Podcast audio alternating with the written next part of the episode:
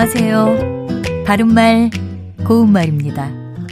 어떤 물건을 사거나 서비스를 이용할 때 가성비를 따진다는 사람들이 많습니다. 가성비란 표현은 가격 대비 성능의 비율을 줄여서 이르는 말인데요.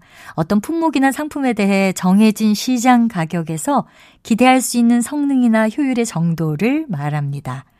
그 제품의 가성비가 좋아. 이렇게 말하면 그 제품은 가격에 비해서 품질이 좋다는 뜻이겠죠. 그런데요, 가성비란 단어는 아직 표준어로 인정되지는 않았습니다. 가성비란 표현과 연결해서 값어치란 우리 고유어 표현을 생각해 볼 수 있습니다. 일정한 값에 해당하는 분량이나 가치를 뜻하는데요. 값어치가 있다는 것은 그 값에서 기대할 수 있는 가치가 있음을 의미하는 겁니다. 값어치란 말은 값과 어치가 합해진 겁니다. 자, 그러면 이 단어를 연음을 해서 값어치라고 발음하지 않고 값어치로 발음하는 이유는 무엇일까요? 이것은 절음 법칙에 따른 겁니다.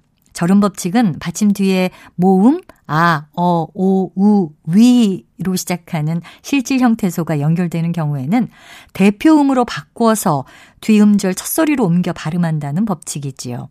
비읍, 시옷 받침으로 끝나는 갑과 같이 겹받침의 경우에는 그중 하나만을 옮겨 발음합니다. 다시 말씀드리면 갑, 이라고 대표음 비읍으로 발음된 상태에서 뒤에 어치가 연결되면 절음 법칙이 적용돼서 갑어치로 발음되는 겁니다.